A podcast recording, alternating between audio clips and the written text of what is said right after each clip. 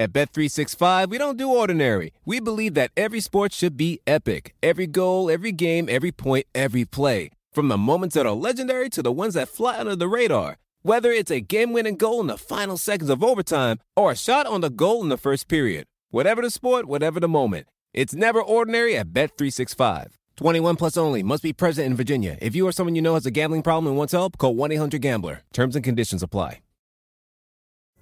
Pulling up to Mickey D's just for drinks? Oh yeah, that's me. Nothing extra, just perfection and a straw. Coming in hot for the coldest cups on the block. Because there are drinks. Then there are drinks from McDonald's. Mix things up with any size lemonade or sweet tea for $1.49. Perfect with our classic fries. Price and participation may vary, cannot be combined with any other offer. Ba da ba ba ba. At Capella University, you'll get support from people who care about your success. From before you enroll to after you graduate, pursue your goals knowing help is available when you need it. Imagine your future differently at capella.edu. HuntStand is the most popular and functional mobile hunting app on the market. With a variety of base maps to choose from, satellite imagery that is updated every month, the ability to check the weather, no property information, and even catalog your trail cam pics, HuntStand even gives you the ability to import pins and location markers from other mobile apps. Visit huntstand.com or download wherever you download your apps. Enter discount code SN20 at checkout for 20% off.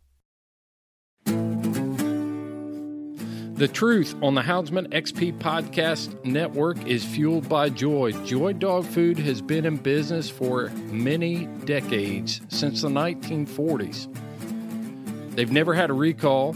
They only use 100% American made products to bring you a dog food formula that is going to keep your hounds on their feet and performing at a high level late round bound, the next bear race, the next cat race, whatever you got going, Joy can keep your dog fueled up. I personally feed Joy for this reason. They are not afraid to get in the trenches and get in the fight. They will show up at a local meeting where people are trying to pass tethering laws or uh, breeders' bills or whatever and put their name on that and put their reputation on the line to support us. So find Joy Dog Food on the internet, find that dealer locator, find a dealer near you. If you can't find one, contact them directly and have a rep get their butts down there and get a dealer set up so you can start feeding Joy Dog Food. Fueled by joy. All right, ladies and gentlemen, we are. This is Josh Michaelis, and I'm back on the Houndsman XP podcast, and I'm joined by my good friend, Mr. Steve Yant. That's a name y'all are going to be pretty familiar with. Steve, how are you, buddy? I'm fine. How are you? I'm doing good. Steve has joined me here in Sikeston, Missouri, not far from his house. We're getting this recorded. Steve, I've been wanting to do this a long time. Me and you've been pretty good buddies for quite a while, and you are. We're going to go through all the all the stuff that you want because I don't know it all. It's a bunch. and so I know the national championship trip and then numerous numerous other things, and we'll go through all that later. But I'm going to put you on the spot early because I want to talk about Zeb three, and I know you hunted Zeb three for a while, and we've talked about that at clubhouses and at random hunts, and anytime we get together. I want to just start out by you telling me what, because everybody knows what we just got done with Zach McBee on the Joy side, and he's hunting a dog out of Zeb three, and there's been so many good dogs out of Zeb three. But what was Zeb three actually like? Um, Zeb three was a freak of nature. Uh, he was a dog that didn't matter where you took him to, what time of the year it was. When he had coon trend on his mind, you weren't going to beat him. I don't care what you was hunting. Uh, I've seen him. We showed him one night. Me and Jeff Travis showed him to some guys up in Illinois, and he treed nine singles and caught two deer that night. Run them down and caught them out in the middle of some big fields. That's not easy to do, especially when you treat nine coons in between them. And he was eight years old at the time. He was older whenever you got your hands. Yeah, on him, he wasn't eight years old when I got him. Uh, he'd been swapped around a bunch. Jeff had went to hunting Homer, and Zeb three had been down at Kitty's house. They didn't get along real good, and he hadn't been had nothing done with him in a while when I got him, and I got him back and got him in shape, got him hunted up, and he actually won the pro race that year. Yeah, yeah, I remember because he was yeah he was eight when he done that, Yeah, and that's hard to do on a that's hard on an eight year old dog. but he was just uh, he was one of them dogs. He struck. I don't think he really babbled. He you'd get him out of the truck, and I would always tie him up. Jeff told me to do this. He said tie him up to the bumper, and act like you're doing something, and kill some time, and let him get the winding. And he said when you turn him loose, he will leave out there running something, and he would do it. Uh, if you turned him loose 20 times, he'd do it 19.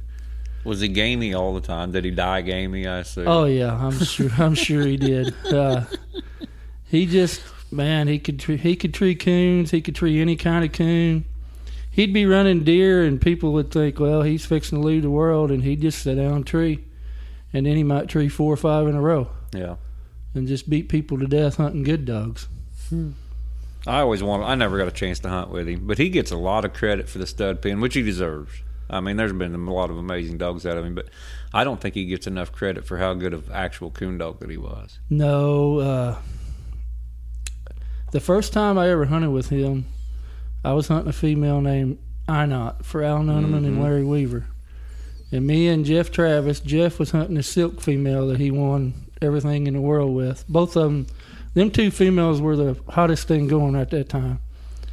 And we drew Adam Joyner hunting Zeb 3 at a pro hunt down in Alabama. And Zeb was about I don't know, 18, 19 month old. And we hunted 40 some minutes, and Zeb had treed three coons, and me and Jeff hadn't made a tree yet with what everybody thought was the two best dogs in the world at that time. And uh, he beat our eyeballs out. And we called J.C. Ellis. Jeff was, that's who Jeff was hunting for at the time. And we got Adam to price him, and uh, anyhow, there was some stuff got back to JC, and he wound up not buying him. I was going to get to hunt him. And then about three or four years later, we were sitting at the Breeders' Showcase, and Jeff come leading Zeb three in. He'd won every night that week, scoring six and seven hundred. And uh, JC asked me. He said, "Steve," he said, "Is that the dog you tried to get me to buy?" And I said, "That's him." He said, "Oh no." He wanted. He wanted him. Adam, he? Adam priced him to us for seventy five hundred, I think it was. Yeah.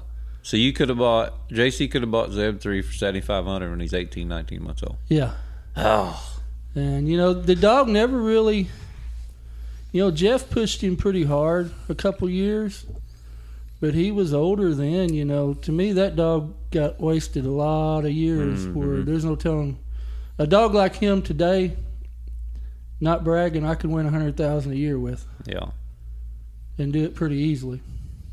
Well, we'll get into the the money that's in the hunch right now. We're going to get into that a little, a little bit later. But how'd you get your start? You've been down here around Sikeston pretty much your whole life, ain't you? Yeah, I've lived here. Uh, actually, right now, I live in a house my dad built when I was a kid. Uh, I've lived around here all my life. Yeah. Who started you coon hunting? My brother Randy, he's my oldest. There's four of us boys. He's my oldest brother. He, uh, I don't know. I was ten or eleven years old, and I remember I kept bugging him wanting to go.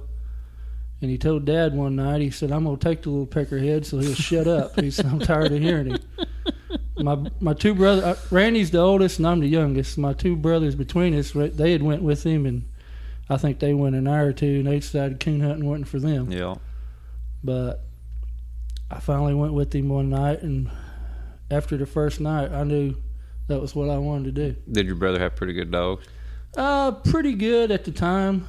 Uh, he he got into competition hunting a little later on, and uh, he figured out pretty quick that you needed a little bit better dog when you started going to competition hunts. When did you start getting into the hunts? Oh, I was about the first hunt I ever went to. I went to a UKC hunt at Kinder, Missouri, with Bucky Kimbrell. Mm-hmm. I was 13. Bucky was raised here in Sikeston. He Yep. moved off after that, but anyhow, that was the first hunt I ever went to, and there was probably thirty or forty dogs over there. PKC hunt or UKC? No, it was a UKC, UKC hunt. hunt. They were three-hour hunts back Yeah. then. What year was that? Oh man, that would have been sixty-seven. That would have been late seventies. Yeah. When did they switch to the two hour hunts? Mid 80s, early 80s? Uh, early '80s, they started Yeah. PKCs.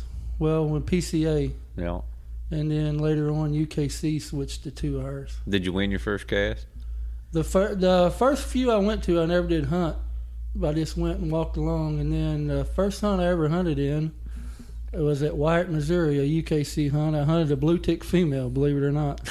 and uh, look back on it now, I wouldn't even feed her, but I wound up winning my cast. I still got the trophy at home. I think I got third or something Yeah. that night.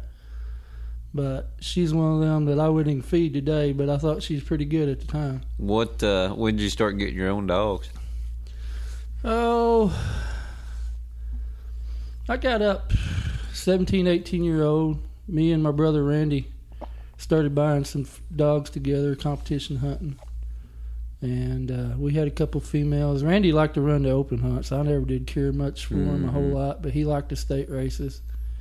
And we had a couple females. We won the Missouri state race two or three years and kept them up there in the standings. Who were the big names back then around here? Because there's still quite a few hunters down here. I know when I when I'm down in this part of the world, I have no trouble finding a place to go hunting or anything like that. You know, or find a hunter Oh to go man, hunting with. uh, the first bigger name hunters I started hunting with, uh, I was 17, I think, maybe 16.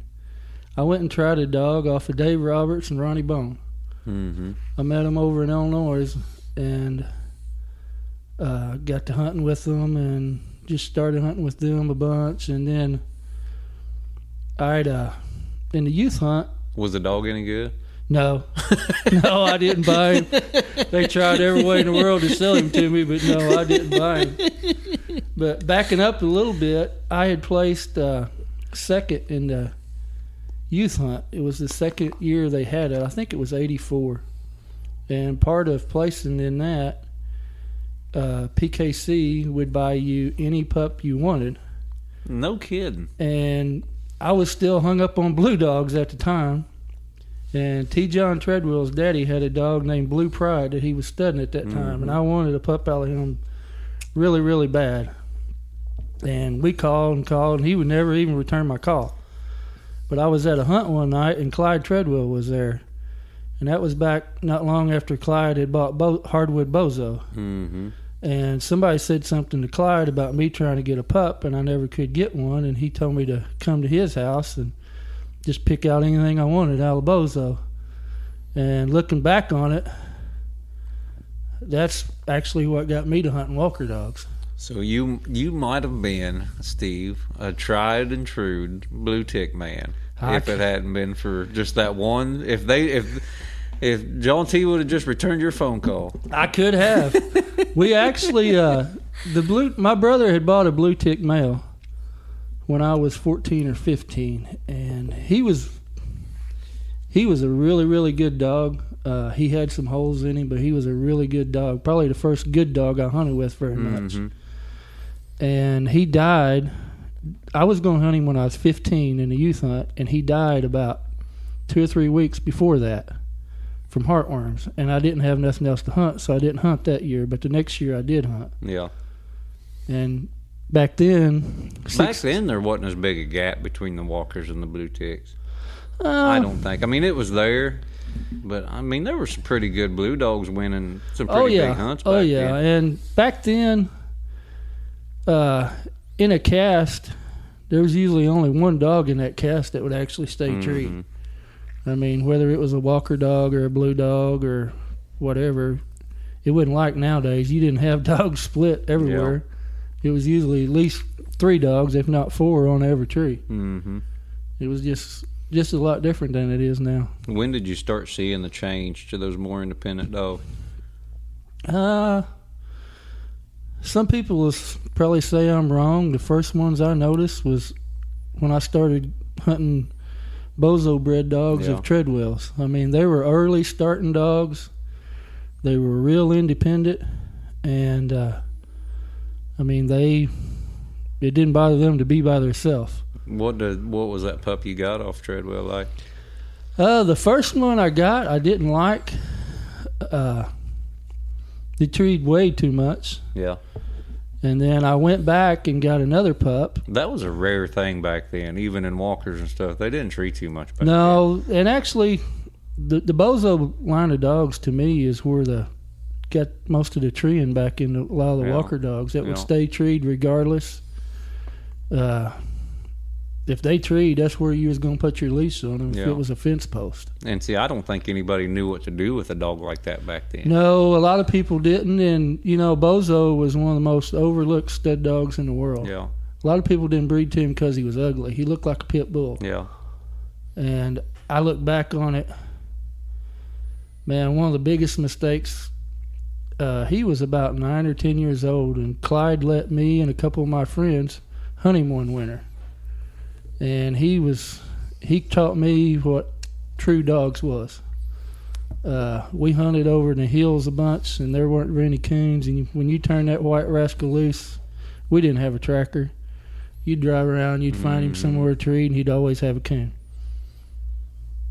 and he was nine or ten then. He was nine or ten. But uh, I never forget.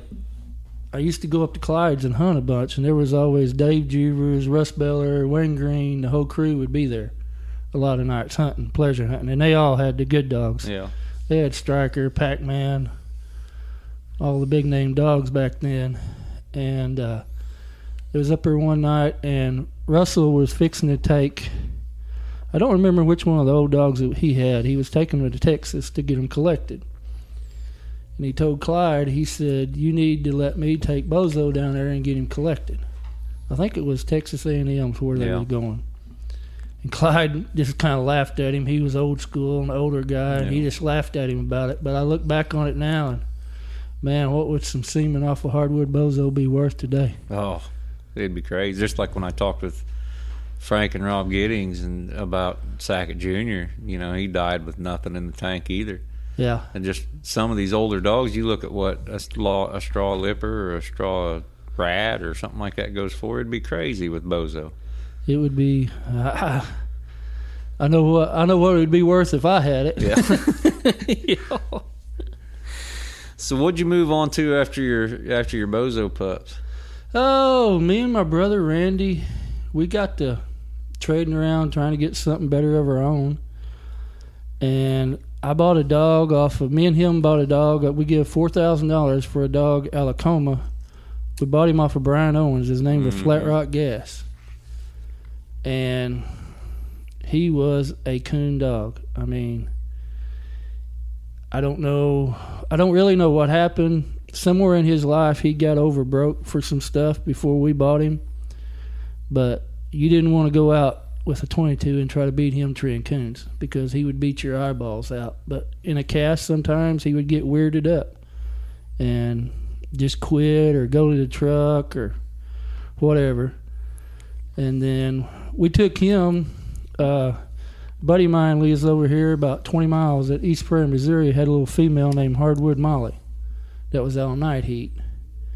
And she had thrown some pups out of Old Coma. One of them had placed in the Super Stakes and placed in the finals of the World Hunt. And we bred her to gas. And got a litter of pups. And the one I kept out of the litter got run over when he was six, seven months old. And I was wanting another one. And Jeff told me about one that Eric Henry had running loose at his house. So I go find Eric, look him up, and come to find out it was a dog later on. I wound up with a dog named Thrasher. Mm-hmm. I was wanting to talk about Thrasher. We took, I tried to buy him, and Eric just kind of laughed at me, wouldn't price him to me. And I don't know, he was six, seven, eight month old. He just kind of laughed at me. And like I said, I was looking for dogs, and I don't know, I was getting disgusted. And my brother Randy calls me one day, and he said, "Hey, I got that dog bought that you was that you wanted to get." And I told him, I said, I, I don't know. I really don't want it. And he said, Well, I bought him for $750. So I get home that day and I go out to the pen. There's this little pup out there, and it's Thrasher. He's covered in ticks, and he'd been running loose. He looked rough. he'd been fending for himself, I think. Anyhow, I've messed around there, and I didn't even really want the dog. And I, I thought, well, Randy's been good to me. He's bought me dogs. You know, I'm gonna pay him for half of this dog, bad as I hate to. And I fattened him up a few days and started hunting him a little bit. And we had a female at that time named Cindy, and she had won quite a bit in open hunts. Pretty good dog. And we took him hunting one night, and we turned loose, and Thrasher strikes a deer. I don't know, two or three hundred yards, and just leaves out of the country running. And Cindy treed four or five coons. And we get the tracker out, and I find him. He's three or four miles from our tree, but he's got a coon. And the next night we went, same thing. He leaves out running junk. We find him three or four miles from there. How old was he when he when he started? He was 10, 11 months Yeah. old. And anyhow, my brother Randy was like, You like that dog, don't you? I said, Yeah. He said, Well, I hate him. we lived right next to one another then. And I told him, I said, Well, that's fine. You don't have to see him no more. So I take this dog and I hunt him. Oh, man. I hunt him every night, every night, every night. And it, within a matter of about 30 days, he went from would run a deer to the end of the earth to you could turn him loose in a field full of deer and he'd never make a bark. And I'd been hunting him about three months, and I called my brother and I said, "Hey, let's go to Barlow tonight." It's over at Big Bottom over here in Kentucky. I hunt a bunch, and uh, he said, "Okay." So I go down to his house, and he goes to get Cindy out of the pen, and I told him, I said, "Just put her up. All she'll do is get in his way." and he just kind of laughs at me. It's like, yeah, yeah, I've heard this before. So we go over there that night, and I don't know, the dog treed five or six coon. Looked about as good as a pup could look. And I put him in the truck, and we get back to his house, and I told him, I said, well, you don't need to see him for a while. and it just went to hunting, just me and him. Just a, he's just a nat. Did you? Because a lot of folk, we still look for them dogs that are gamey, and especially as young dogs when they run junk as pups and stuff. I love it, and you love it, and I know a lot of these guys love it. When he when he switched over to ignoring deer and treeing coons, was it because you was feeding him coons? I killed every coon that yeah. dog ever treed. No. Uh, I've told people stories about killing coons and him, and most of them don't even believe how many coons I killed to that dog. Uh, there was a lot of times that dog would go 35 and 40 trees in a row No. and have a coon in every one of them, and I'd kill every one of them. If he treed in a game warden's yard, I'd kill it. I mean, there was, there was people got mad at me about killing coons to that dog, but that was just Yeah. he was one of them. The more you killed him, the more he treed. Yeah. Duds was like that as a baby too. I just uh, you had to shoot them all, and but he he got over it eventually. But the Thrasher, as he got older, get to where I don't know. I always never never tried it? if I was winning like he was winning with Thrasher, I don't think I'd have changed anything either. You know, there was people ask me that, but I don't. Man, unless it lodged, I don't remember a king Yeah. that dog treed pleasure hunting that I didn't shoot out. Well, that's just like Brandon. Them guys hunting con now, and they said, you know, you shoot him all his coons. I said that dog's never treated the same coon twice. I said I can promise you that. I've never that dog's never treated the same coon twice. That's that's the way I did with him. I mean, I don't know. It worked with him. Some Yeah. dogs it does, and some that Yeah, don't. it does. It depends on the dog. I know Bella. I didn't like to shoot very many of her coons. Uh, Rain, she don't need a bunch, but you know some of them dogs need coons and they thrive on coons, and those are the ones that I prefer. I do too. I like to kill them. Yeah. I've I've always been. well, I mean been that just way. to me that just gives you a chance to reward a dog without having to pet him up or get him wild on a tree or anything like that. I mean, you, he has a coon, you shoot it. If you don't have a coon, you don't, and you don't have to work on much. I've always all the good dogs I've ever really trained or hunted a bunch. When I'm really zoned in on getting that dog ready for a hunt, I give them two options: Yeah. have a coon or get your ass whooped. Yep. That's the only two options they got when I turn them loose. Anything in between, well, it usually don't turn out too good. There for you 'em. go. That's pretty cut and dried, and that's about as simple as a guy could, as a handler can make it for a dog. I mean, if you think about it, if you get a dog where every time you cut him, he trees a coon, you will win a large percentage of your cast. Mm-hmm. They can do a lot of stuff in between, Yep. but when they tree, have a coon every time you cut them. Yep. All you got to do is make two cuts, maybe three. I mean, if they make three trees, they're going to beat you. I uh, I've told people this, and they'll like they think you're crazy. You take you give me two fifty plus, and I'll sit at the truck, and I will win a large, Mm-hmm. large percentage of cast. I've always said that too. Two coons. Give me two coons and no minus. Yeah, whatever they get, they got to keep. Yep. You know, a lot of dogs run up a big score and then they give a lot back. You know, there aren't very many that can overcome some minus. No, Maybe I can think of maybe one or two. Ruby was a fine example there. She could make a mistake and come back and beat you, and maybe a couple others that I'm not thinking off right hand. But the dog that doesn't make a mistake, even how many how many thousands of dollars, hundreds of thousands of dollars have been won with 200 plus on a dog that babbles out of the truck and gets treed one time with a coon? exactly. You know, Marv beat me like that just a month ago up at Shawneetown. He had he's a hundred and a hundred on the only tree he made. Trailed around for an hour and forty five minutes. Came treed fifteen minutes left and beat us. I mean, I've won a lot of money with a hundred and a quarter plus. Yeah, yeah. just tree a king. What was uh what all you win with Thrasher? It was a bunch. Uh, I won both of the super stakes. Yeah. Back then there was just two years. I won the one year old and the two year old, and then That was they just had one super stakes back Yes, then too. They didn't the- have a fall in the fall. spring. Yeah, it was in yeah. the fall, the week before the World Hunt, and then I won the futurity with him. Yeah.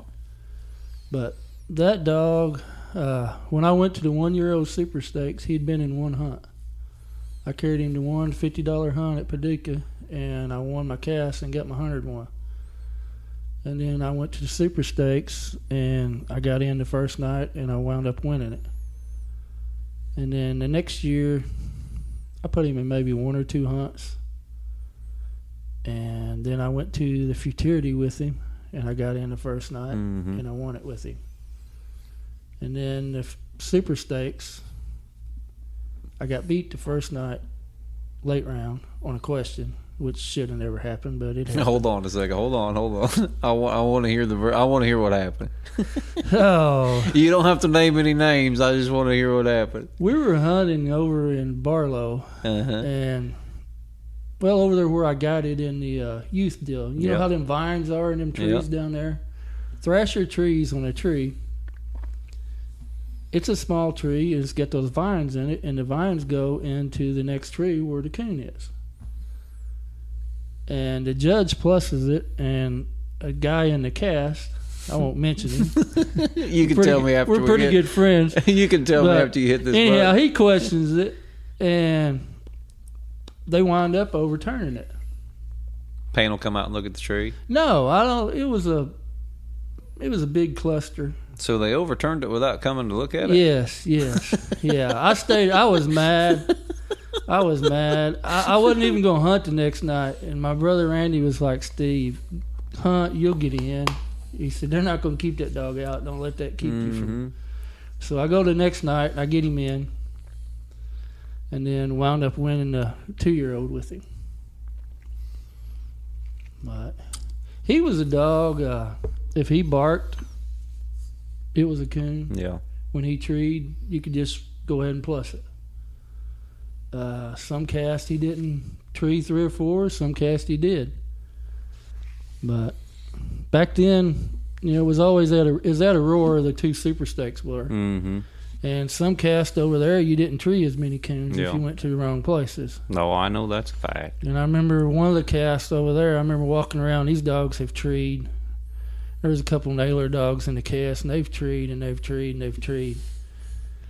And that one old boy said, It ain't looking too good for you. He said, I told him, I said, All we got to do is get on top of one of these hills and let me hear that dog. And I said, All them mm-hmm. circle points y'all got won't be any good. and they're kind of laughing at me.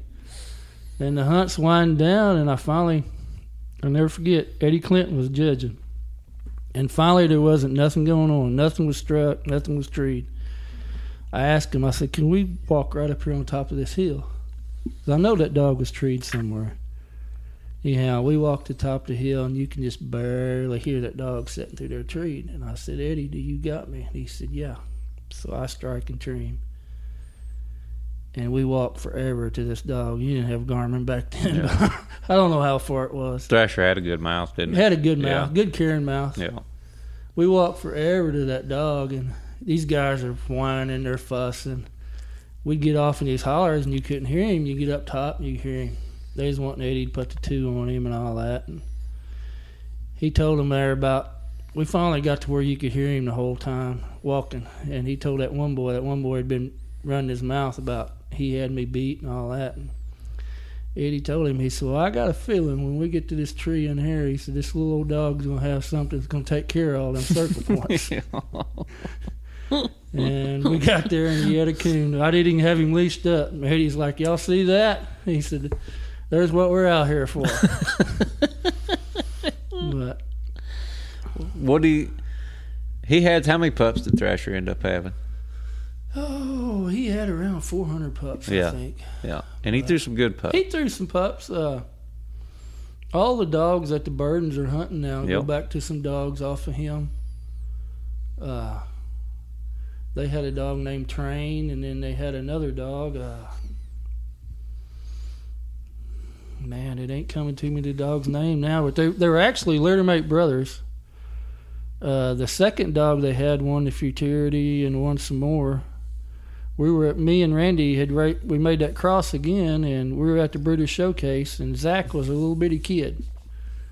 He was probably three or four year old, and they was come over there, and Zach wanted one of them pups, and Randy told him, said, just get in there and pick out which one you want, and he got it, and anyhow it wound up, it went on.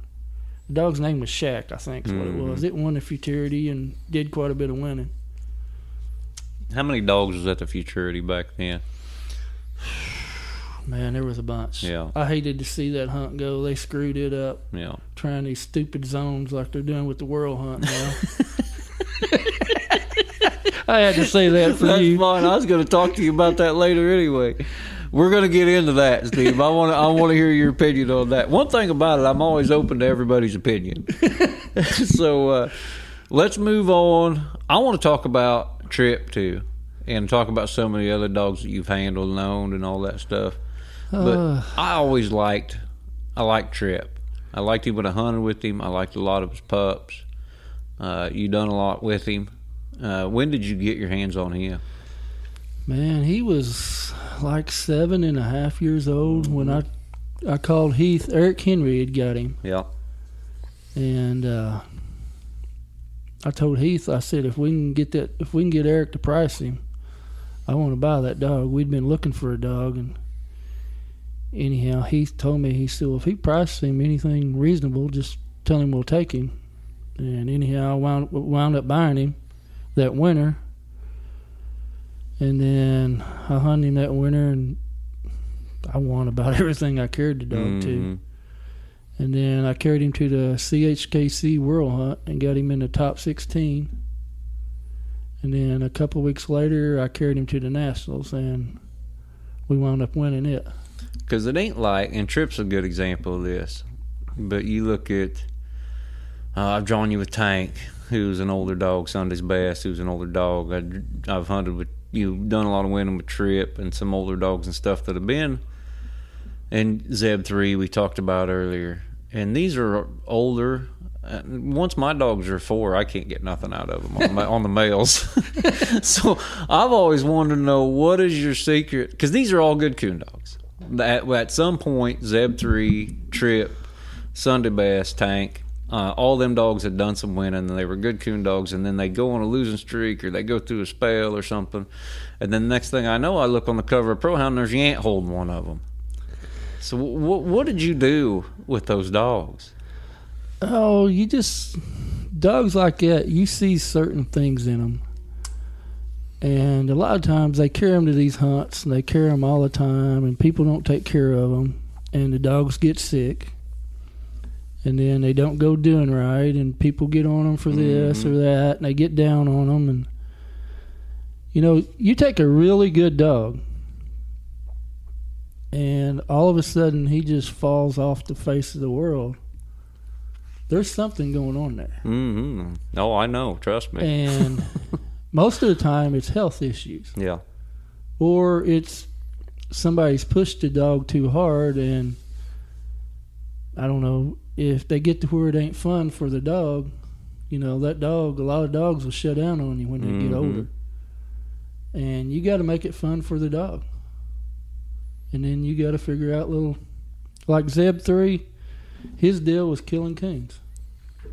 When he treed, if you didn't shoot a coon out to him, you'd hear him chomping his teeth. He wanted to chew on Yeah. the coon. And like Trip, I mean, man, I tried to get my hands on him when he was two years old. Yeah. Justin never would. He always wound up selling him, but it always wound up where I couldn't get my hands on him. Yeah. Because I had, I was hunting a dog named Eli, and I'd draw him, and he'd beat my brains in.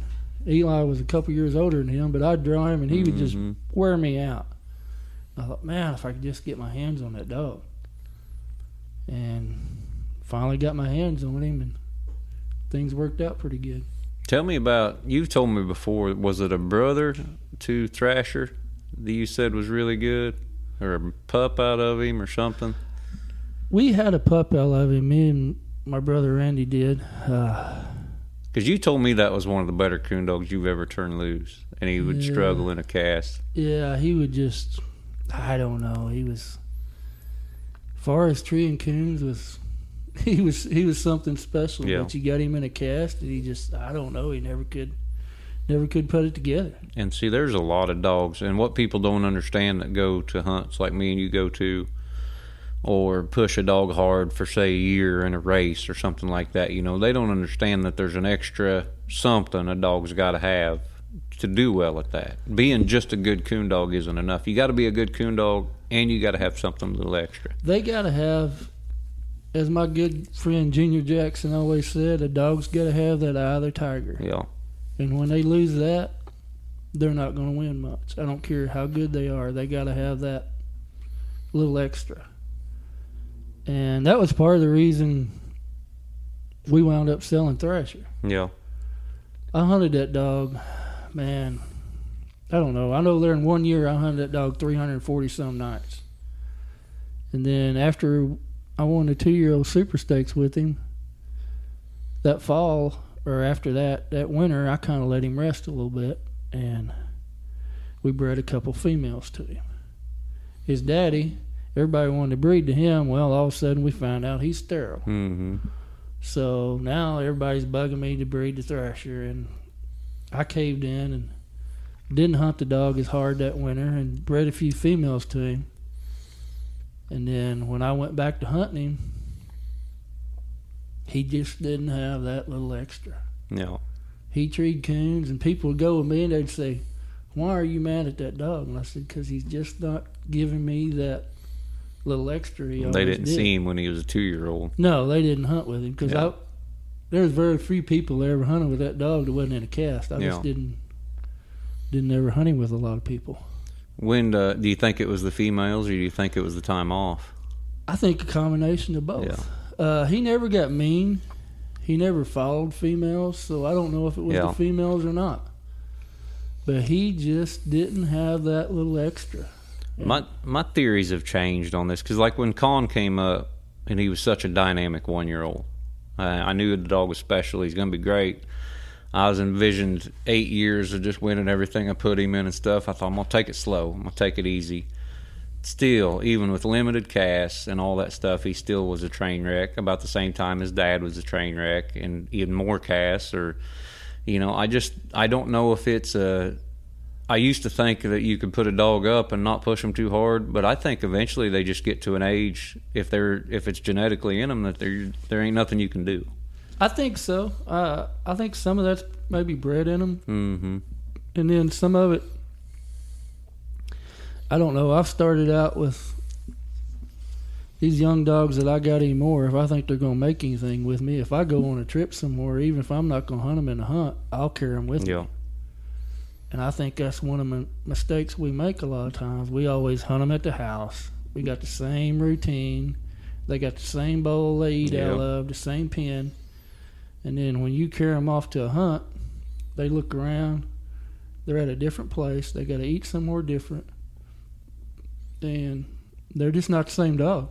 I know because I mean, you say you carry yours around. I'm starting to do that too. I'm lucky now because I can, you know, right now. I, I told you I was going to hunt tonight, but I got mad at my female last time I hunted her, and I sold my pup. So I didn't. Know didn't. It's 95 degrees or something like that here today and humid. I said, you know what? I'm not going to go hunting tonight with Steve. But I'm in a place now where I can just throw dogs in the box, and I can go down. And if I'm in Arkansas, I hunt with Aaron Crow, or if I'm up here, I can hunt with you, or if I'm somewhere, I can hunt. And I can take these young dogs and just put them in the truck, and get them used to being in the truck. And the only problem I have is I'm getting ready to have a litter of pups out of Hazel and Shock, and my goal is when that pup's four or five months old, the one I keep it, I'm gonna put in the truck. I'm gonna pack it with me everywhere. But then I may go through all that trouble of packing this dog and getting it ready for the road. And it may not be no good. Yeah, oh, I've got one there at the house now. He's out of that jock dog that I'm hunting, and he's seven and a half month old. But I don't know. We'll see. This time next year, I don't know. Let's talk about Jock too, because the first time I got to hunt with Jock, I was judging. I was a backup judge or something up there at our Pro Classic, and Jock was a young dog. That was what is he? He's just four now. Yeah, Yeah, he was just, Just a two year. five. He was just a two year old then. yeah, Just turned two, I think. And you had got him in on the Saturday night cast, and in late round, wasn't it a late round? Yeah, you got him in that round. night, and he was hunting late round. And uh, I really liked him. He didn't win that cast, but he was way off by himself and had a good mouth and good tree dog and everything. And I, I remember I drove you right to the tree, and I sat up there with you. And was glad was glad I could go with Steve and not have to walk with the other three dogs for four miles. But what about when you had Jock? Because you got him as a baby, right? he was about eight month old, I think, when Yeah. we bought him off Kevin Primer. Yeah, I say he was a young dog. What'd you see in Jock when he was young that made you think he was going to be able to stick around? Ah, he was just a dog that, man, he was wild, big hunting dog, and I don't know. I've always been a sucker for a hunting dog. Yeah. As long as when they tree, they stay and have a coon. Uh, most of these pups anymore don't have enough go to them. Yep, For I me. agree. Some people enjoy it. Uh, I've never been able to win with a dog that wasn't wild, hmm not consistent. Well, Jock's still pretty wild. I drew you up there at the Sean's. I drew you up there at Sean's, and I was hunting scent. We we all got in, hunted it off late. It scent looked like a just a absolute pile. I think she covered a coon out of the truck, treated a couple slicks. Just looked just looked terrible. She looked good early, looked bad late. And I told Jed, I said I got third. I said he goes, how'd you get third? I said we never heard Jock all night. Yeah, he he blew out the wrong direction, and he was in there treed with a coon, you know, but we just couldn't ever hear him. Yeah, I mean, sometimes you lose with dogs like that. Yeah. But I'll take my chances with a dog that that hunts Yep. more than one that don't hunt as good. especially in a late round. Yeah, and really though, if you get down to it, I mean, there's not that many casts that somewhere in there you won't have a little downtime. A dog don't need to peel them ears back and go somewhere. Yep. Now there's times they go too far. Most cast people gripe at me about Jock going too far. But when he's acting right and we're in coons, I mean he treats His only fault that night was he went the wrong direction. He was he ran into a bunch of open stuff. yeah. And uh, I've always said I'd rather a dog go too far than not far enough. Yeah. Well, you missed out after you went and got Jock because I spent the last thirty minutes of that cast just in telling them other guys, Rain or Sent needs to get out of here, get out of here, get out of here. How many times have I been in a late round, especially with uh, Duds was real bad about that in the late round. He'd fly through the world early and he'd be everywhere early and he'd look good, and then the late round he'd just fall off a little bit and he'd bang around in there with them other dogs or something like that, and you just can't have it.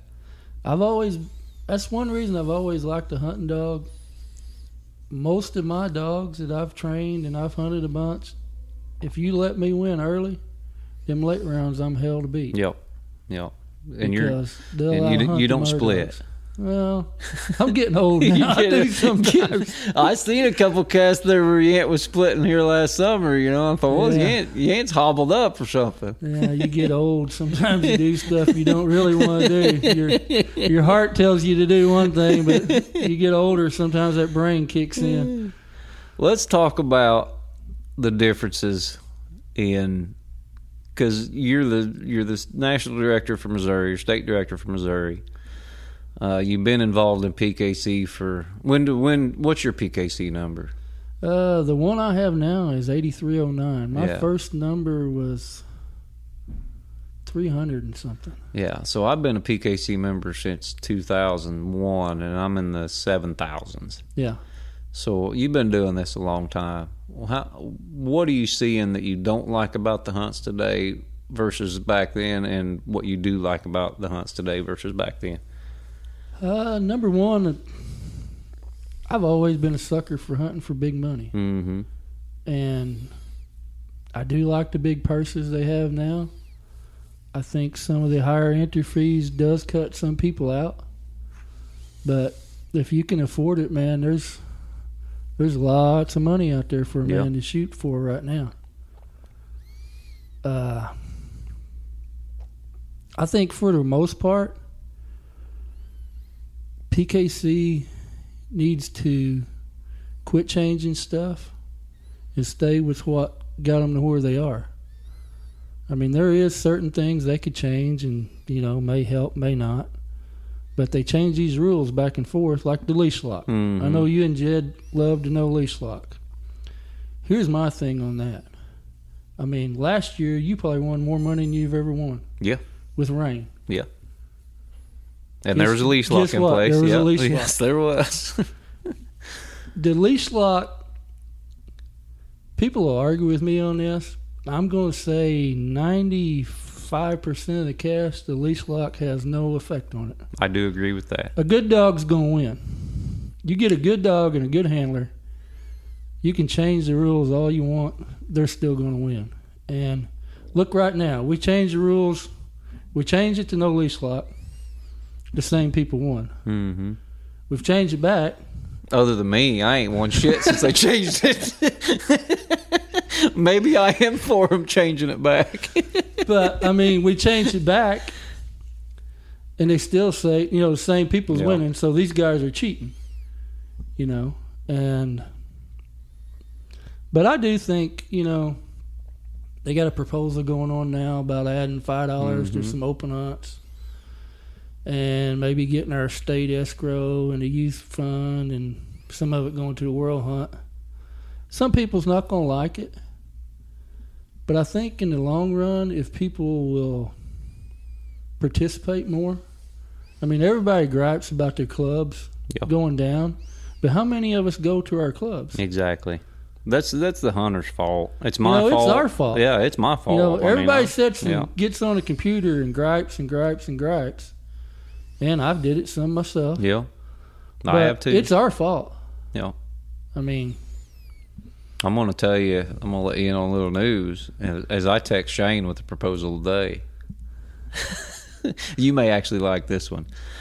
I told him because look, they they brought the zones back, and we're going to talk about this because I've already talked about how you don't agree with the zones, and that and I understand your point. I do. But I also text Shane today. I said, "Look, I know you guys have been overwhelmed with proposals here lately and stuff, but I got one more for you. Let's not change any rules until the first of the year by majority vote. The only way a rule can change, other than after October 1st or right at October 1st, is if it's a unanimous decision. If every single state director votes for it, then we can change it. Otherwise, we only change them once a year. The Truth is sponsored by Havoc Hunting Supply. When you are looking for high quality gear, go to the people that understand the demands you put on your gear. Havoc has a full line of top quality hunting gear that meets those demands. Rugged hunting vests for the big game houndsman to the sleek, high speed, low drag vest for that late round bound competition hunter. Havoc has what you need. The Havoc website features a complete line of hunting gear for the serious houndsman, and they feature that iconic Havoc logo. Go to HavocHuntingSupply.com and order your gear today.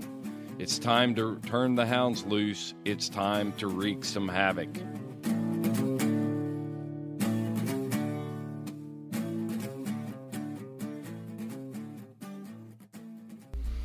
Mm, yeah, I- and here's the thing. One of the things that aggravates me, I've been a director now and messed around with it for several years. We used to always have directors meetings. Mm-hmm. Well, now they've got away from that. They want to do this over the phone, bull crap.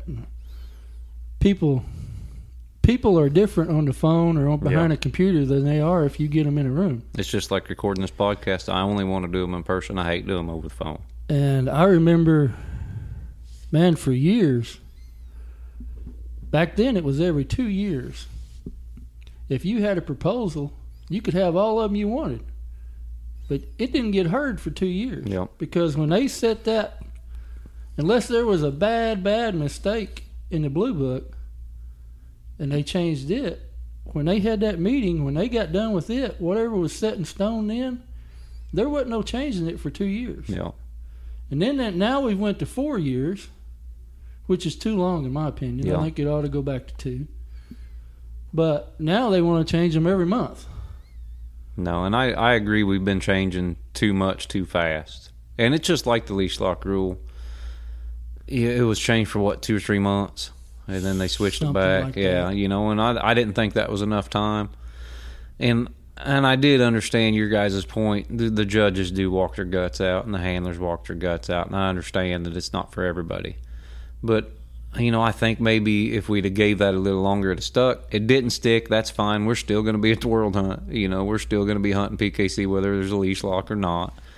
But I do think that everything's so reactionary anymore. You know, everybody just wants to, yep, let's do it, and but we don't ever sit down and consider it, especially in the social media age. I think if we had time to sit down and consider things, and a rule is in place for a year, unless it's unanimously voted on, and then we change it, we can change it by majority vote. You know, the first of October. Yeah. You know, when the new season starts. And that that would be that would be a good idea. Like you said, I mean, I don't I don't know. I just there's certain programs that need some tweaking here Yeah. and there. But man, our rules have worked for a long time. Mm-hmm. Leave them alone. Yeah, and there's I mean, uh, I mean, we there's other kennel clubs if you want to change rules. You know, you can- exactly. I mean, but here's my deal there. Everybody thinks this no leash lock is going to change. You know, I've got old Fred out here that'll tree Mm-hmm. 15 coons while yours is running. well, guess what? Look at pro sport. Mhm. How many old Freds have you seen win in pro sport? I'll tell you what. I went to Shawnee Town and I hunted the truck hunt at Mercer, and I love the hunts, and I do love hunting pro sport.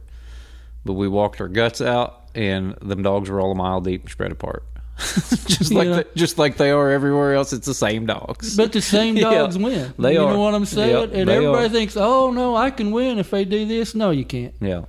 No, I mean, you still got to have a really good dog. it's uh and people some people will disagree with this Yeah. the same people win because of two reasons they put in the work and they have the dog and they have somebody to back them you know you can you can say what you want to these people you can change all the rules you want and it's still going to have the same winners pretty Yeah. much. I mean, there's going to be some slip in here and there, but the guys that win consistently are still going to win, no matter what the rules are. in the pro classics are and me and Jed talked about this too. It's basically the same 40 or 50 handlers Oh, all yeah. the time. Oh yeah, You know, it, it, and it's the same uh, guys buying the entries all the time. and to be honest with you, those are the humps I love. Yeah, they are me too, and You- that's one you of the reasons. Yeah, Chances, man, if you go to if you go to three or four of them, you might have one bad cast out of three or four Yeah. of them, and that's looking at hunting eight or nine casts. You might have one bad cast, and it'll be because a judge let something go, and Yeah. then they let it built up or I've never had a bad cast with a good judge. no, Never, not once. uh, and you just you know you go there it's a little bit different group of handlers. And we all want to beat one another's brains in. I mean, when I draw you, yeah, I want to beat your brains in. Yep. But when it's over, we're still going to be buddies. We were last time. I mean, you know, I, uh, me- I remember last time we drew out, I beat you, and then we I had to stay at your cabin. beat you in the last two minutes, and I was I was staying at your cabin that night. yeah, I should have poked a hole in your tires that night. but I like hunting them hunts because we go out there, everybody's focused, yeah, everybody's usually got a little bit better dog, and you got a little bit better handlers, and you got some better judges, and you just have a better time. yeah, and it's hard to go from that back to hunting and getting your say your five wins for the tournament of champions, or back to a thirty dollar hunt. Oh man, It's hard. it. Uh, and I, not being And I don't, I don't, I don't want to discourage any of that or talk down on any of that because that's great. I want everybody to have the opportunity to coon hunt, but it's hard to go from. It's just like getting them, and this is going to make some people mad, I know, but it's just like going from an, ML, an MLB team down to to single A. You know, they don't like it. Exactly, and then, I mean, man, I hate to say it. People think you're bragging or something because I'm not. I don't. I don't ever want to sound like I'm bragging about anything. But if I go to a thirty dollar hunt, nine out of ten of them there, they don't care if they win the hunt. They want to beat me Yeah. if they draw me. They don't care Yeah. how they beat me. They just want to say, "Hey, I beat Steve Yent hunting so and so dog." Yeah, I try to be the podcast guy that knocks on them every now and then. it's even worse. And they're all and they don't, don't get me wrong, they're all good folks, great people, and I just wish they would treat me or any of these other larger handlers the way they treat the guy down the road that's got an old red bone tied behind the barn. You know, it's funny. I'll say this. It's been, I don't know, six or seven years ago, I was hunting a dog named Weapon, Wipeout Weapon. Yeah, I remember Weapon. And we were trying to make him, going to make him a grand night or something or another. Anyhow, I carry him over here to a UKC hunt. And I drew three boys that I didn't know. They were young boys. They didn't know me. I didn't know them. Mm-hmm. And he's beat their brains in. I mean, he's treed three or four coons while their dogs have just ran all over the place and ain't did nothing.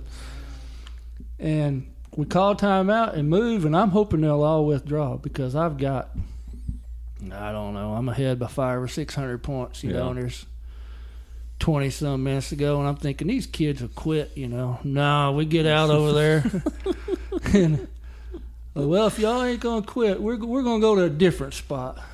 So I go to this big long fence though. It's got rice fields all around it, and I know Weapons is not going to get out there and run in those rice fields. He's going to blow down this fence row and tree a coon sitting somewhere. So I turn him loose. Man, he's treed in three or four minutes, just as far as you can hear him. I strike him, and uh, I let the hunt run out. I don't ever tree him. And this one kid that I've beat by six or seven hundred points, you know, I don't know, five hundred or something. Anyhow, the hunt's over, and he said, uh, "Can I ask you something?" I said, "Yeah." He said, uh, "Why didn't you tree that dog?" And I said, "Well, I didn't need to tree him to beat y'all." and he said, "Well," he said, "Didn't you say that's gonna make him a night champion?" And I said, "Yeah." I said, "I think it makes him a night champion." He said, "Well." He said, "You're going to have to go back and hone up on your handling skills if you're going to do any good in the night champion cast with him." and I laughed all the way to the club. God bless him. We were we were hunting at Graham one night. Ralston talked me into going to a little UKC club over at Graham, Missouri. I love that club. Nicest folks, and I always have good hunts over there. I've been over there four or five times. But I was it was ended up being a three dog cast, and I drew Ralston. he was hunting maize, and I was hunting duds, and this young kid was in his first hunt hunting a black and tan dog, or second hunt, something like that. And they spot hunt me down these fence rows and they just will tree a and well, Duds is going to annihilate you when you do that. I don't care what you're packing. If you spot hunt that dog and you're not recutting him, he's just going to destroy you. And so I'm at 875 or 975 or something at the end of this hunt. And Duds is treed, and uh, I don't tree him. I'm just waiting for the hunt to go up. And we'd walk closer to him. We're standing right above him, and this black and tan comes in there six, seven minutes after Duds trees this litter of coons and trees on there. This kid was a good kid too. He looks, he goes, "You you care if I tree my dog?" There's five or six minutes left. I said, no, bud, I don't care. He goes, well, I don't want to steal your tree from you. I said, "You're not stealing my tree." I said, "I think 975 will probably get us get get me where I want to be," you know. And so he trees his dog. I tree Dud second. We go in there and we score the coon. We walk back out to the truck, and this guy goes to the clubhouse. And they said, "How'd it go?" He said, "Oh man, that Walker dog beat me. He looked really good. That's a nice dog." He goes, "But I got him on that last tree. That black dog. He didn't know I could hear him, you know." And he goes, "That black dog slid in there, and I mean, just bang right in front of that Walker." He said, Yeah, it's uh, "It's a different world, but it's an okay world." It's just hard to go back to that after you see the level of dogs and handlers that you that compete at the higher end events. I used to hunt more UKC. I don't know. The the older I've got, I don't know. I don't I don't have the tolerance for it. I guess you know. I, I love to hunt, and I don't care who I hunt against or whatever. You know, but it's just They got some good things going on the Tournament of Champions, fantastic hunt, and I need to get something out there and get five wins on it and compete in it. I just haven't had the time. I can only pick and choose so many hunts. I would love to hunt that hunt. I wish they would change the place where the finals is. Yeah, I cannot. I don't think I've ever- I Greencastle does not agree yeah. with me. I don't think that would be my favorite place either. But I think the venue where they have it and everything is just I great. like the money, and uh, you know everybody's everybody that's went up there said it's a really good. yeah, I've hunt. not talked to anybody that made it into the top 100 or whatever goes out there that just didn't really love it. It's get- getting to that point that I have trouble with. I guess I need to quit being so hard headed and get me a young kid to hunt my dog if I make it to green. I'm telling Greencastle you, when J- when Jace is old enough to handle by himself all the time, I, we'll get a dog qualified then. yeah, I I got a young boy hunting with me some now. I may need to get one qualified and get it to there and let him go. Let's talk about while we while we brought up them young kids. Let's talk about youth nationals, and I just want to thank you for all the hard work you did out there, Steve, because that was probably that. Like I told Jed on the podcast we did on that on Fueled by Joy, that was a well-oiled machine, and you get a lot of credit for that for the judges and the spots and the venue and all that stuff you did out there. Well, I appreciate that. I mean, we put me and Jed talked about that hunt for a couple of years, and we were at the Missouri State Youth Hunt Youth Championship a couple of years ago. It was just me and him and Chris Freiberger, Mm-hmm. And that was when Chris hadn't took over the youth yet, but was talking about it. And me and Jed told him, said, "Man, we need to do a youth national championship in the summer when kids are out of school." And he's like, "Ah, you know, everybody had always told me and Jed it wouldn't work. Uh, not to mention any names, but we always got shot down every time we said it to anybody. There's Rod, always, Roger Dale is who you're talking about. uh, you know, he said, You can't get the people to do it. You can't get the money. You can't do this. You can't do that. And I got mad over there one time and I told him, I said, Y'all can't, but we can. And I don't know, somehow or another, after Chris got took it over, they was like, We can do this, but you and Jed's going to have to buckle up and do what y'all said, you know, make it happen. And we did. Yeah, you guys did a freaking awesome job. Uh, it was an awesome job. I told them if they would let me pick my place to have it at, that uh, Hey, I had pull I'm- it off. when they said it was in Paducah in June. I had my doubts. I thought I don't know if anybody's going to go. It's going to be hot. It's going to be this and that. But and yeah, it was hot. And but it's going to be hot in June, pretty much no matter where you go. yeah. But when It the just- kids are out in the summer, you you want to give a chance. But the hunting and the guiding and the cast and the judges, it was all fantastic. That area over there, I've got a lot of good friends. Some of them are older and don't hunt much now, and some of them are. Some of them guiding over there. Me and their dads have been mm-hmm. like the Stewart boy that guided Yep. Derek Stewart. I mean, I carried that boy on my back when he was a kid coon hunting, you Yeah. know, and now he was over there judging and guiding, and it, it. I knew we could pull it off if we could just ever get it there, and hopefully the next year and the years to come we can make it bigger and better. I think it will be. I really do. I I, think, think, it's going to be uh, even better next year. Man, other than me rolling my truck, I don't know what could have changed. if We could have made that hunt any better. Well, the bad thing is you roll your truck and then you're worried about the meal. I said, Steve, don't worry. I said, we'll take care of the food. We'll figure something out. But anyhow, it it all man. I think it turned out great. Uh, I do too. I think next year we'll have more kids. Yeah, that's going to be maybe not next year, but I bet the year after you're going to average 100 entries a night. I think so. Yeah. Uh, I thought we did really well. Uh, I'd say next year we'll probably increase 15 to 20 kids. Yeah, that's what I'm thinking too. I figure we'll get 75, 80 Um, entries a night next year, and I, I think, we'll be in the hundreds the year you're after that. right. I think we'll get to 100. And now that we know it's going to work and we know it's it's going to go well, uh, I think it's just going to be better because we're going to push it harder. We're going to advertise it more. We're going to do. I know Shane and Roger Dale are on board now, and they're going to help. Shane did a fantastic job down there, sitting there with Chris and all that stuff. PKC came out, Karina came out, Joy came out. It was good. It really just- was. you know, it just takes everybody working together. Mm-hmm.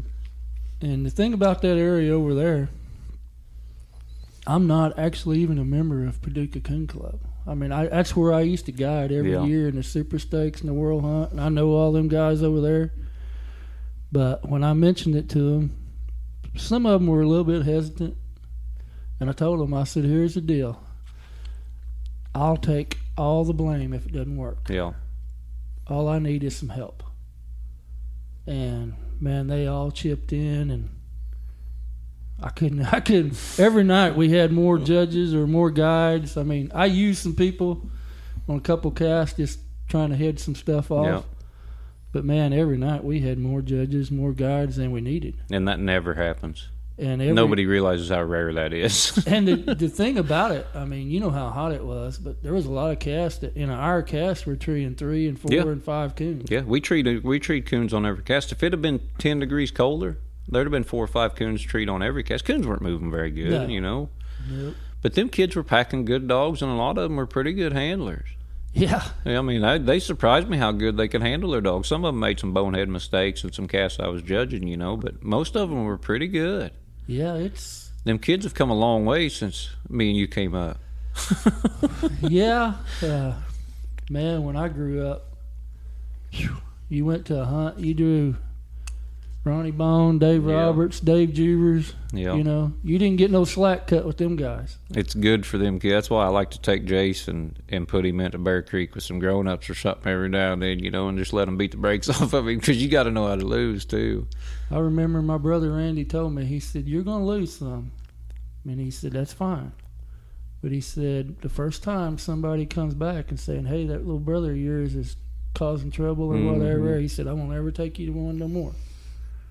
He said, When you get bigger, you do whatever. But right now, Well, that example that you showed and that I try to show and some of these, it's really rubbing off on these kids, and I've noticed it in the last five years. Because five years ago, when Jace first started hunting, and I'd be part of some of them youth casts, I mean, some of them kids need their ass whooped, and it's getting better every year. It is, The it is. parents, the parents are staying back. The kids are doing better. They're respectful, much more so than they were just five years ago. the more, and some parents don't like this, but the more we can put it to where it's the kids Yep. and less about the parents, the more the better off we'll be. And we're getting there. Yeah. I mean, there's still some parents that try to, And you get some little Jeds running around every now and then too. yeah, you Hey, when's the first time you drew Finley? oh man, I drew him one time in Texas. How bad was he? Oh, he's a mousy little shit, you know. I thought, wow, he's got a lot to learn. But He's coming around. He's finally getting better. yeah, he, he'll be all right another twenty years. He'll get old like me and mellow out. Yeah, he's getting better every year, but it's a long process. You know, He's I like a wipeout dog. He don't mature till later in life. I remember I was I was 16 or 17 years old, and I hunted at the I think it was still PCA World Hunt. yeah, It was at Paducah, and I'll never forget it. James Love, my little buddy, was judging, and the hunt's winding down, and I get to adding up in this score. We're moving. I'm thinking, man, if I can get, stru- I had to get struck for 75.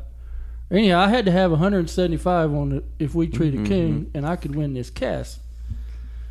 So I was hunting a little old female that kind of mixed and matched, and I knew she would be with them dogs. She didn't have much mouth. So we get cut loose in there, and I get struck for whatever I need struck for. And these dogs are working this track around in there. And we get to walking, and dogs roll up tree, and I just up in tree for a hundred. And Love kind of looks at me. and these dogs, there were some big mouth dogs in the mm-hmm. cast, you know, everything's treed. Man, he's wanting to minus me. Back then, you didn't get minus, you get scratched, Yeah. you know. Anyhow, it goes on in there, and it winds up. We don't have a coon. I get beat. We got a long walk back to the truck. Love gets back there by me and he puts his arm around me and he starts talking to me. And he said, Little buddy, he said, Can I tell you something? I said, well, What's that? He said, uh, Everybody says you're a pretty good hunter. He said, They tell me you know dogs pretty good you hunt hard. He said, You're going to have to make up your mind if you're going to be a good hunter or you're going to be a crook. and he said, Right now you're leaning toward being a crook. and I asked him, I said, Judge, what are you talking about? And he just starts laughing. He wanted to bust me so bad Yeah. for pitching that dog in there, but he couldn't get me. Yeah. And he said, Don't think that you got that over on me. He said, I'll get you next time. Yeah. And and judges remember that stuff, especially when it's a young kid. I remember, and I don't remember what year it was. I got, I got scratched for striking the wrong dog, and it was my dog. And back then, when you, I mean, if you struck the wrong dog, you didn't get a warning, Yeah. you didn't get minus. They'd tell you when you get a chance to, get that dog and get out of here. And I was so mad at that judge, so mad at that judge. But I look back on it now; it needs to happen more often. Yeah. You know? Yeah. I agree. These guys, He's they- just getting you back for that one time you pitched your dog. we've all did it. yeah, we've all done it. You know, sometimes you get by with it, sometimes you don't. But and my problem, with, I don't have a problem with anybody trying something. If you try it, but when you get caught, Own up. own up to it. Yep. Take what you got coming and go on down the road. I was down to Lone Star one night. I'd treat a coon, another dog would treat two, and I'd treat a coon for two hundred, and he was at two fifty. And uh, I knew I had to get this dog was a good strike dog, and maybe I could if he got in for fifty, I could get in for hundred, tree coon, I could win this cash. You know, there's 20, 10, 12 minutes left, and I've done made up my mind. I'm striking the first dog that barks. I was hunting duds. And we cut loose, and all, a lot of the dogs barked loose anyway. And Duds never did. He was a good strike dog, but he never did babble. And they all cut loose, and of course Duds got a pretty good mouth. And two dogs open up, I mean, right in front of us, and all three of us strike. Duds the only dog ain't barked. I strike for hundred, another guy strikes for eighty-five, and the guy that's winning the cash strikes for fifty. And as soon as he lets it out, he jumps about ten feet in the air. He goes, "Can't three men strike two dogs?" And he looked at the judge, and uh, the judge looked at me. He goes, "Was that you?" He goes, "I believe you were the one who miscalled." And I said, "I was." I said, "My dog didn't open." I said, "I tried to pitch him in there, and he didn't bark when he should have barked. So go ahead, and I'll eat my minus, and we'll move on." Yeah, we've all did it. Uh, I guess sometimes we just need to get a better dog. yeah, that's true. I definitely I've needed had some one. dogs that I won with. you know, all you need to do is strike and trio. Let uh, you touched on Weapon earlier, and Weapon was the first dog when I first started hunting with you. Some you brought him up one year. Uh, you guys were getting ready for the Russ Meyer, and I was getting Duds ready for. Uh, well, when UKC had them big super slams that were like $300, 400 dollar entries or whatever, and we hunted a couple nights up there, and I really liked Weapon. Weapon is, man, that dog's a coon dog. Yeah, he was just so businesslike. he was, you know, he was a wipeout bred dog. But nine times out of ten, that dog barks. He's treat. Mm-hmm. When, especially certain times of the year, he don't open much on the ground, and he was just always dead accurate. But he was the most unlucky dog. He It won a lot. You won a lot with I him for not being very lucky. I won quite a bit with him, but man, if you knew the things that happened to me with that dog, it was unreal how much money that dog should have won. yeah. For what I won with him, he probably should have won twice as much without this stupid, crazy luck. Yeah. Coons jumping out. He treated a lot of coons in bushes. And most time, them coons won't jump out to right when you get Yep. there. Yep. And he's one of them. If he didn't see it when it hit the ground, I mean, he, he you you couldn't go catch it and sling it up a tree or Yeah. whatever. He got me beat down in Louisiana one night. I'm going to him, and I see this coon, and I'm thinking, man, I've got to get him handled before it bails. He's on a little old tree on a levee, and I'm wading water, struggling, get nearly to him, and the coon bails out. It jumps out on one side of the levee and he goes to the other side and he don't see the coon. He just goes right back to treeing. I sit there and watch this coon swim off a $4000 coon. I look around and i think what am i going to do? He's treed up a tree as big as my arm you Yeah. know?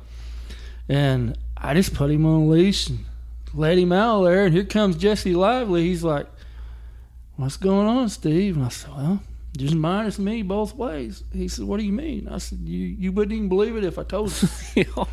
you know, one night at Russ Myers hunt, I've got to hunt one. Coyotes run him off a tree. Just stuff like that. Yeah. Some dogs are just born unlucky. He was he was born. I, and I've man, I've I've been fortunate to hunt a lot of good dogs. He was one of them. I mean, I What's what's the best one you ever turned loose? I'm not talking. Let's go with best pure coon dog and easiest dog to win with, because they're different. Oh yeah, probably. Man, the best pure coon dog was probably Thrasher's Daddy Gas. Yeah.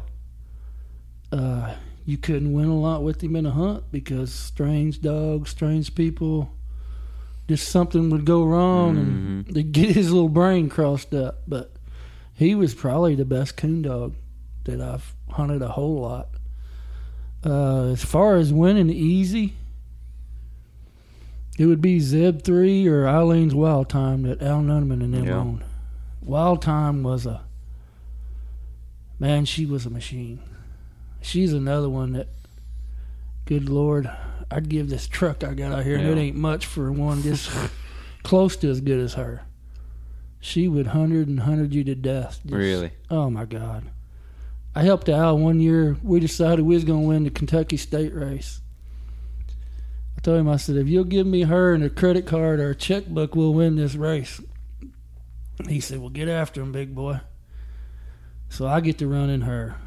And there was, that was back when most casts were two hours. There weren't Yeah. this hour cast. And the Kentucky State race was oh, hard yeah. to it was, win. it was hard. It was hard to win. It was hard to get in the top twenty. Yeah, and we were way we were way behind when I made the big bold comment that I went with her, you know.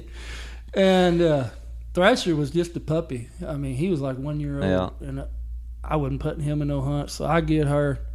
Al had little kids and stuff, wasn't getting hunt as much. I go to running her. Man, I went everywhere with her. And there was I'm gonna say if I went to ten hunts, probably seven or eight out of ten, these guys would quit. You wouldn't hunt thirty or forty minutes, maybe an hour, and they it's like, hey, don't turn her loose no more. And you know, what I mean, That And- would be nice to have. and you had, you'd always have enough to get in the final four hunting that Yeah. long. yeah. I remember one night, the only night it really ever backfired on me, and I'll never forget this. I was hunting the Labor Day Classic was at Smithland, Kentucky. Mm-hmm. and I'm guiding. We go down there to Ballard on the refuge where I carried you over there Yep. with them kids, and there was corn in there. And we'd hunted about 400, about 40 minutes, and I've got 600 plus on three coons, and these guys are done. They they's like, don't don't turn that dog loose no more. It's getting embarrassing. So we get in the truck, and I'm thinking, man, there's you know, this is Friday or Saturday night. They had hunts all week, and 350, 400 had been high score, and I'm thinking, there's no way 600 won't get in the final four. No way. So I stopped. Shouldn't tell this, but anyhow, you know, I stopped and I asked these guys. I was like, "Hey, are y'all gonna make me keep hunting her?" I said, "They're gonna think we're cheating when I come back with 12, 13, Yeah. 1400 plus. You know, they're gonna." And they's all like, "No, man, let's just let's just leave the time running. Don't don't turn her loose no more. You've got enough to get in. We're done. So that's what we do. We jack around. We went got something to eat. Jack around. I roll in there about thirty minutes before deadline. You know, my chest stuck out. Fixing to go in here and pop this scorecard Well. down. You know, I walk in there and I throw it down. And I get to look and I'm, whoa, I'm not where I need to be. and it winds up. I wound up about sixth place that night No kidding. and uh, it it kind of served me right. On the other hand, I was thinking, wow, these guys do know how to cheat. Yeah, that's right. I mean, I had 600 on three coons that was actually treed yeah. at Smithland, Kentucky, and I got in sixth or seventh. It's like, wow. That's some automotive stuff there. Yeah, Back in the day, I didn't let that happen no more. they'd come in, they'd come in with 1850, 2150 back then. They've got that cleared up now. I think. I think the scores are usually pretty normal now. Oh yeah, oh Yeah. yeah. That's the one thing I liked about the legacy hunt. yeah, is all you had to do is win your cast. You Yeah. didn't have to worry about so and so over here hunting in a zoo and you're in a- yeah. That is one in a thing I like about pro classics and the pro hunts back when they were big. You know, and that's another thing I miss is the pro hunts. Because back when I first started, back then, three hundred dollars. You paid three hundred dollars or two hundred fifty dollars for an entry fee. It was just like holy cow. them were my favorites. Yeah, and I you got you got to the local guys got to hunt against the big timers, and you know they could scrape up a couple hundred bucks or whatever and hunt and get some of the best dogs in the world. And them locals will beat your brains out doing it too. I hated to see the pro hunts get Yeah. done the way they did. Of course, there again, guess what we did? We started changing stuff. Yeah, The best hunt we had going, other than the super stakes, we went to changing. And guess what? We no longer have it's it. gone. But no, as far as the dogs, them two right there, Zeb three and Wild Time. Uh, I didn't own either one of them. Yeah, But man, if I had one of them in my truck right now, I was gonna. I, I, was, could probably keep up a little bit better. I was gonna ask you, and I was gonna ask you this earlier in the podcast. What all have you won yet? oh, I don't know. I won the three super stakes, the PKC. I won the Futurity. Uh, I've won the Nationals.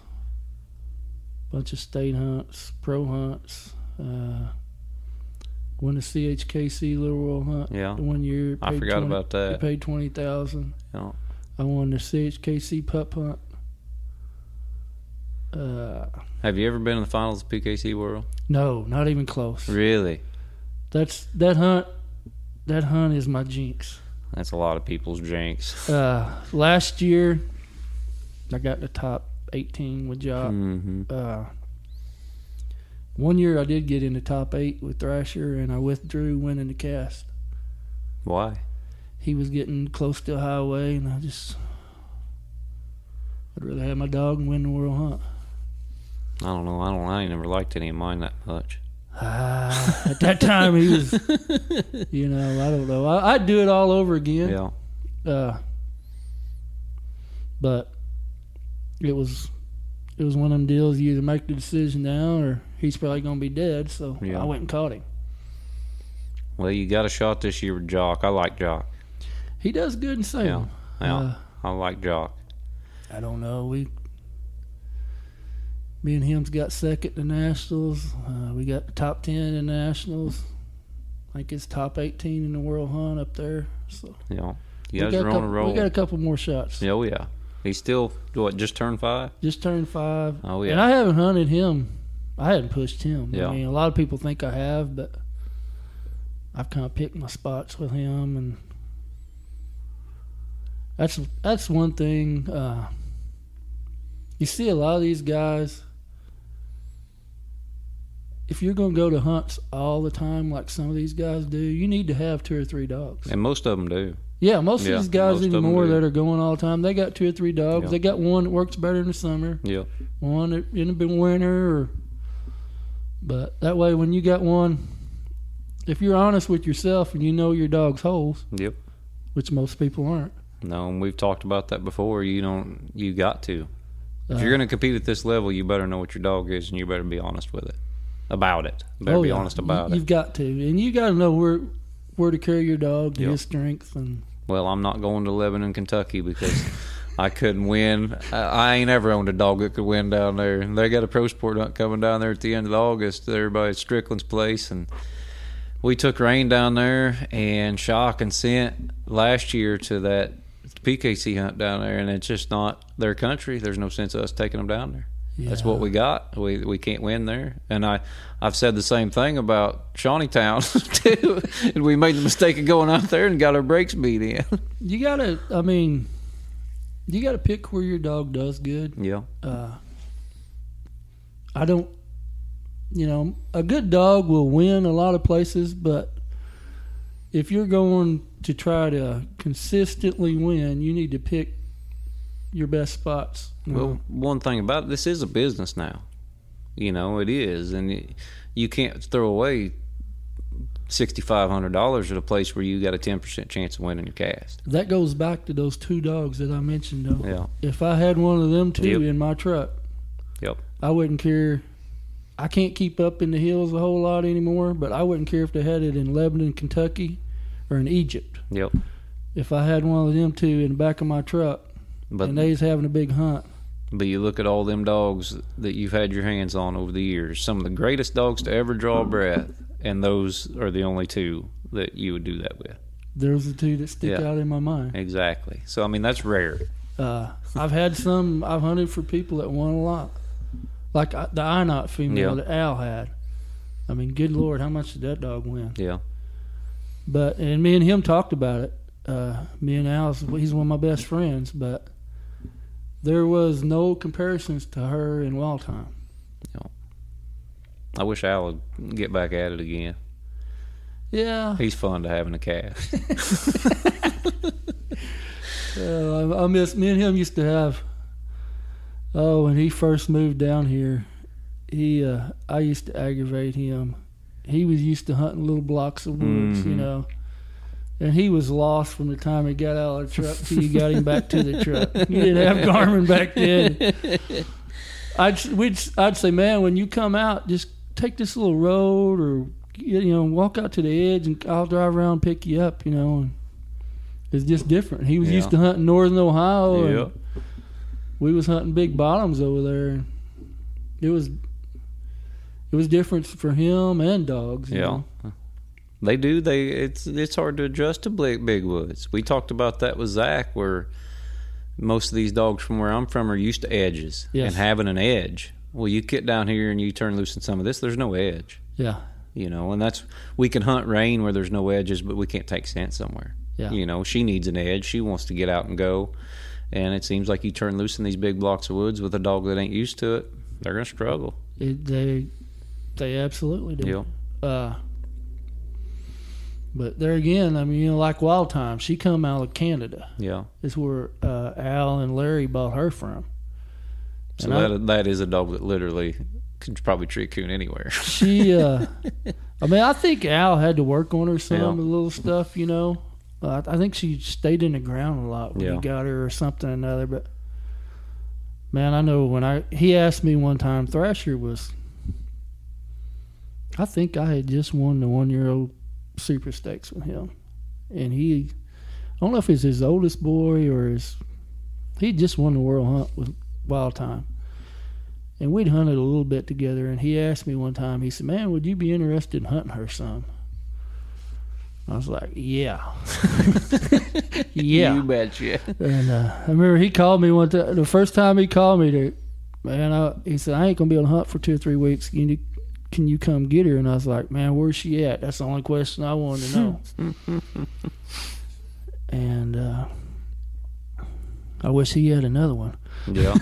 I bet Al does too. He'd probably be back out there. He would probably hunt a little bit if he had another wild time. I know the last time I drew Al, we were in the late round on Thursday night at the World Hunt. And everybody's, you know how the late round Thursday nights are. Jeremy, my brother, says they ought to send an armed security guard in every late round on the Thursday night cast. And, uh, but we had, it was me and Al and Jeff Stollard and Sean Shanks was hunting B for Joe Don.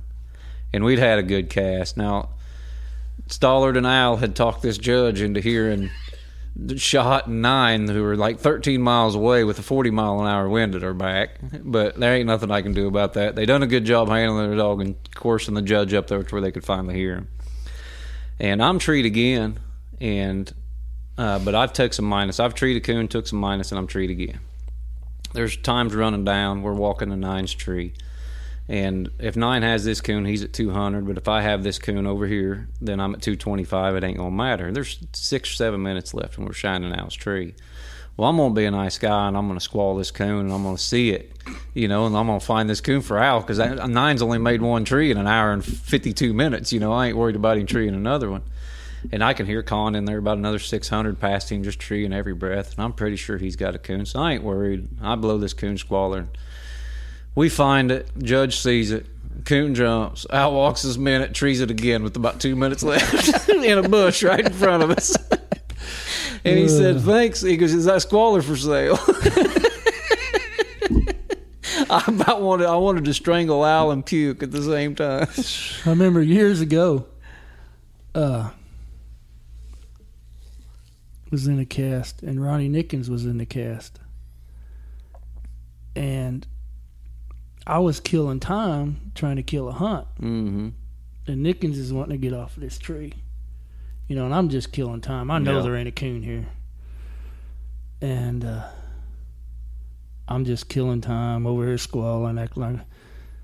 And we've I, and I've done made up my mind. There's no coon in this tree, so I'm just gonna kill this time and knock his dog down for a little bit of hunting time. You know. So I've beat on this tree. I squalled about six and a half minutes. This little old guy in a cast walks around there and says, "Here he is," and beats me.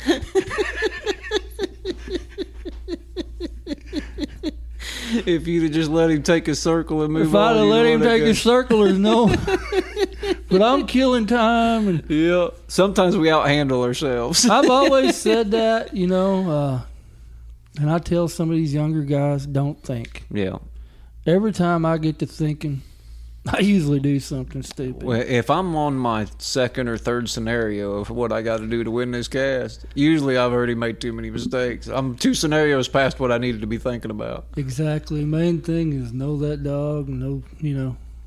You you got to know what you need in Yeah. certain situations. But man, when you get to thinking, playing them scenarios out in your head, I always mess up. Yeah, yeah, I do too. I remember late round World Hunt one time. I had Casey Stollard, and uh, we're walking to Image, who's tree deep, and Duds has treed a couple coons. Image has treed a couple coons, but he treed a possum and left it when we got there, so he's took some minus.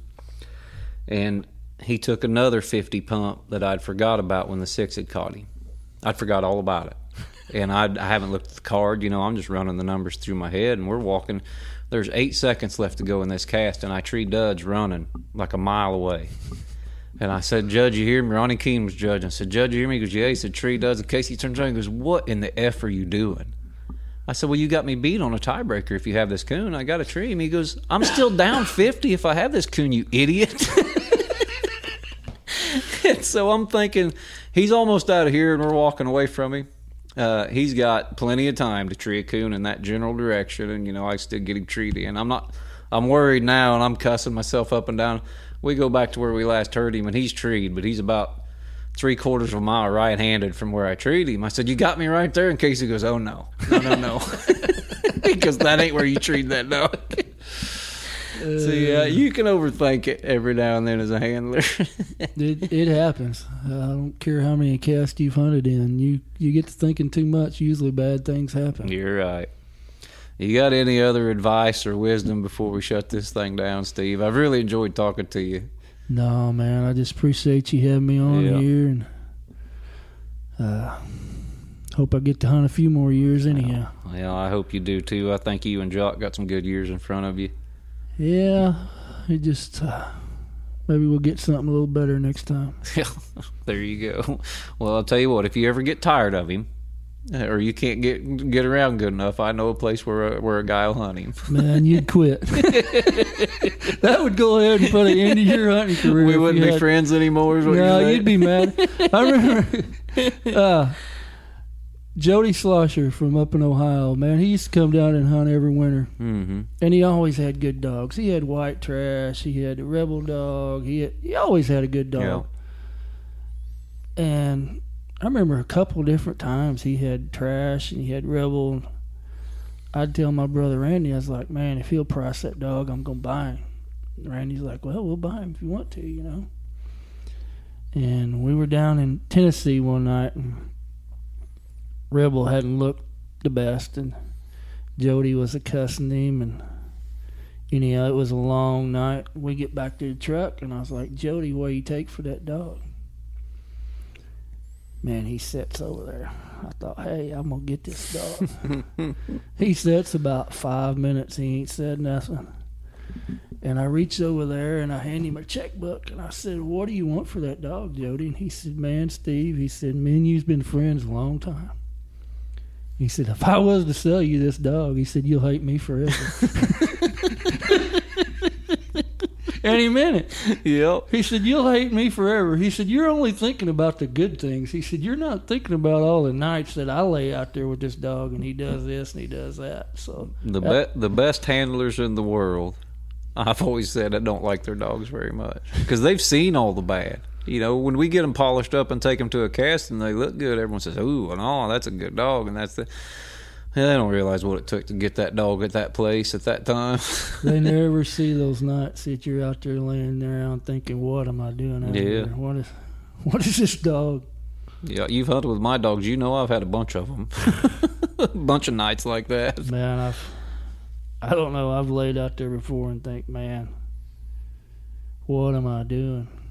But I've always said this: if I'm going to a big hunt, me and you hunt on two or three nights before it, I want my dog to have the worst night of his life. Jed's the same way. Jed's the same way. I'm not. I want him looking good for about a month before I go there. I'll say this and then we'll get off here. I remember years ago talking about dogs looking good before a hunt. Me and mm-hmm. Ronnie Bone go to Ohio to a pro hunt. And he had he had Annie and I had a female out of Lipper named Liplock Kate that had won a bunch of stuff. yeah. We go out and we hunt with Kurt Seibert. We're going to hunt with Kurt four or five nights in a row. We're going to get ours used to northern Ohio, you know. Kurt had a little Plott dog he called Rowdy. It was Sarge 2 or 3, one of them. He beat us so bad every night. Kurt would hunt till about midnight or so, and he had to work the next day. Mhm. He'd, you know, hunt here, hunt there, whatever. And by midnight, you couldn't add it. If we was in a hunt, you couldn't add our scores together and beat him. I mean, it was. We could have hunted the rest of the night and not beat old Sarge. And uh, anyhow, I remember it comes down to Thursday night, and Kurt tells me and Ronnie, he said, "I'm not gonna hunt tonight. I've got mine where I need him to be." He said, "You guys need to be hunting," and we're agreeing with him. We've got oh man, our dogs have looked terrible all week, and we're up there in the coon capital of the world probably. Mhm. So anyhow, Friday night we go to the pro hunt. Me and Ronnie get in early. Kurt gets beat early and gets beat late, and then we wind up. I think Bone gets first in the hunt, and I get second. and his dog, has, I mean, his dog has destroyed Yeah. us all week long. Yep. But when it come time for the hunt, he didn't perform. Well, Ricky Hawkins come up. He used to come up every spring when the Russ when Russ had his hunt, Russ Meyer, and we'd hunt all week. We'd turkey hunt all day, hunt all night. We'd sleep from about one in the afternoon till dark every day. You know, and we'd do it for about a week straight. And he had Cabo and Susie, and at that time I just had an old nine-year-old dog out of I think he was out of Skip or something. Voodoo, I called him. This was as common a dog as could be and he just annihilates Cabo and Susie all week long. And I'm giving Ricky a hard time. I'm saying, you know, because back then that was a sixty-five hundred dollar entry. That was unheard of. Yeah. I was telling Ricky, you know, I said, you know, if you want to borrow Voodoo, I'll cut you in on half, you know. And I'm just, I'm just riding him all week long. And he goes over there and gets in every single night, and them dogs put up huge scores. And I don't think, I think Cabo finally treated a coon on third or Wednesday, and he'd been up there for six nights. I don't know if the dog ever treated a coon until Wednesday. And then he goes out there, he gets caught or gets Susie in Thursday, and then trees like four early and four late with Cabo in the on Friday and wins the whole thing. So yeah, it's it's different. People don't understand. It happens. I mean, uh, sometimes the dog can do the best in the world, and you get the wrong breaks, or Yep. but I don't know. Sometimes you win when you should lose, and a lot of times you lose when you should win. Hawk, if you're listening to this, I still think you should have hunted voodoo. That was probably one of them times he beat me up there at It Myers. may be. Uh, maybe. And there's another guy I wish would get back into it. I always enjoyed hunting with Ricky. Yep, there's a lot of them that's got out Yeah. of it. I look back on it. We had a lot of fun hunting against Yeah. one another. Yeah. It Yeah. was back to that. We always try to beat one another's brains out, but when the hunt was over with, we was all friends. That's right, and that's the way it's supposed to be. All right, Steve. I appreciate you sitting down. We've been at it a while. We're going to shut her down, but we're going to get you on here again sometime. Definitely before next year's Youth Nationals. We're going to do a big blow up promo podcast on every network we can get it on and, and get them kids over there. So, Sounds good, man. I'll be looking forward to it. all right, appreciate it, Steve, and thank you guys for listening to the Houndsman XP podcast. This is Josh Michaelis, and we'll see you next week.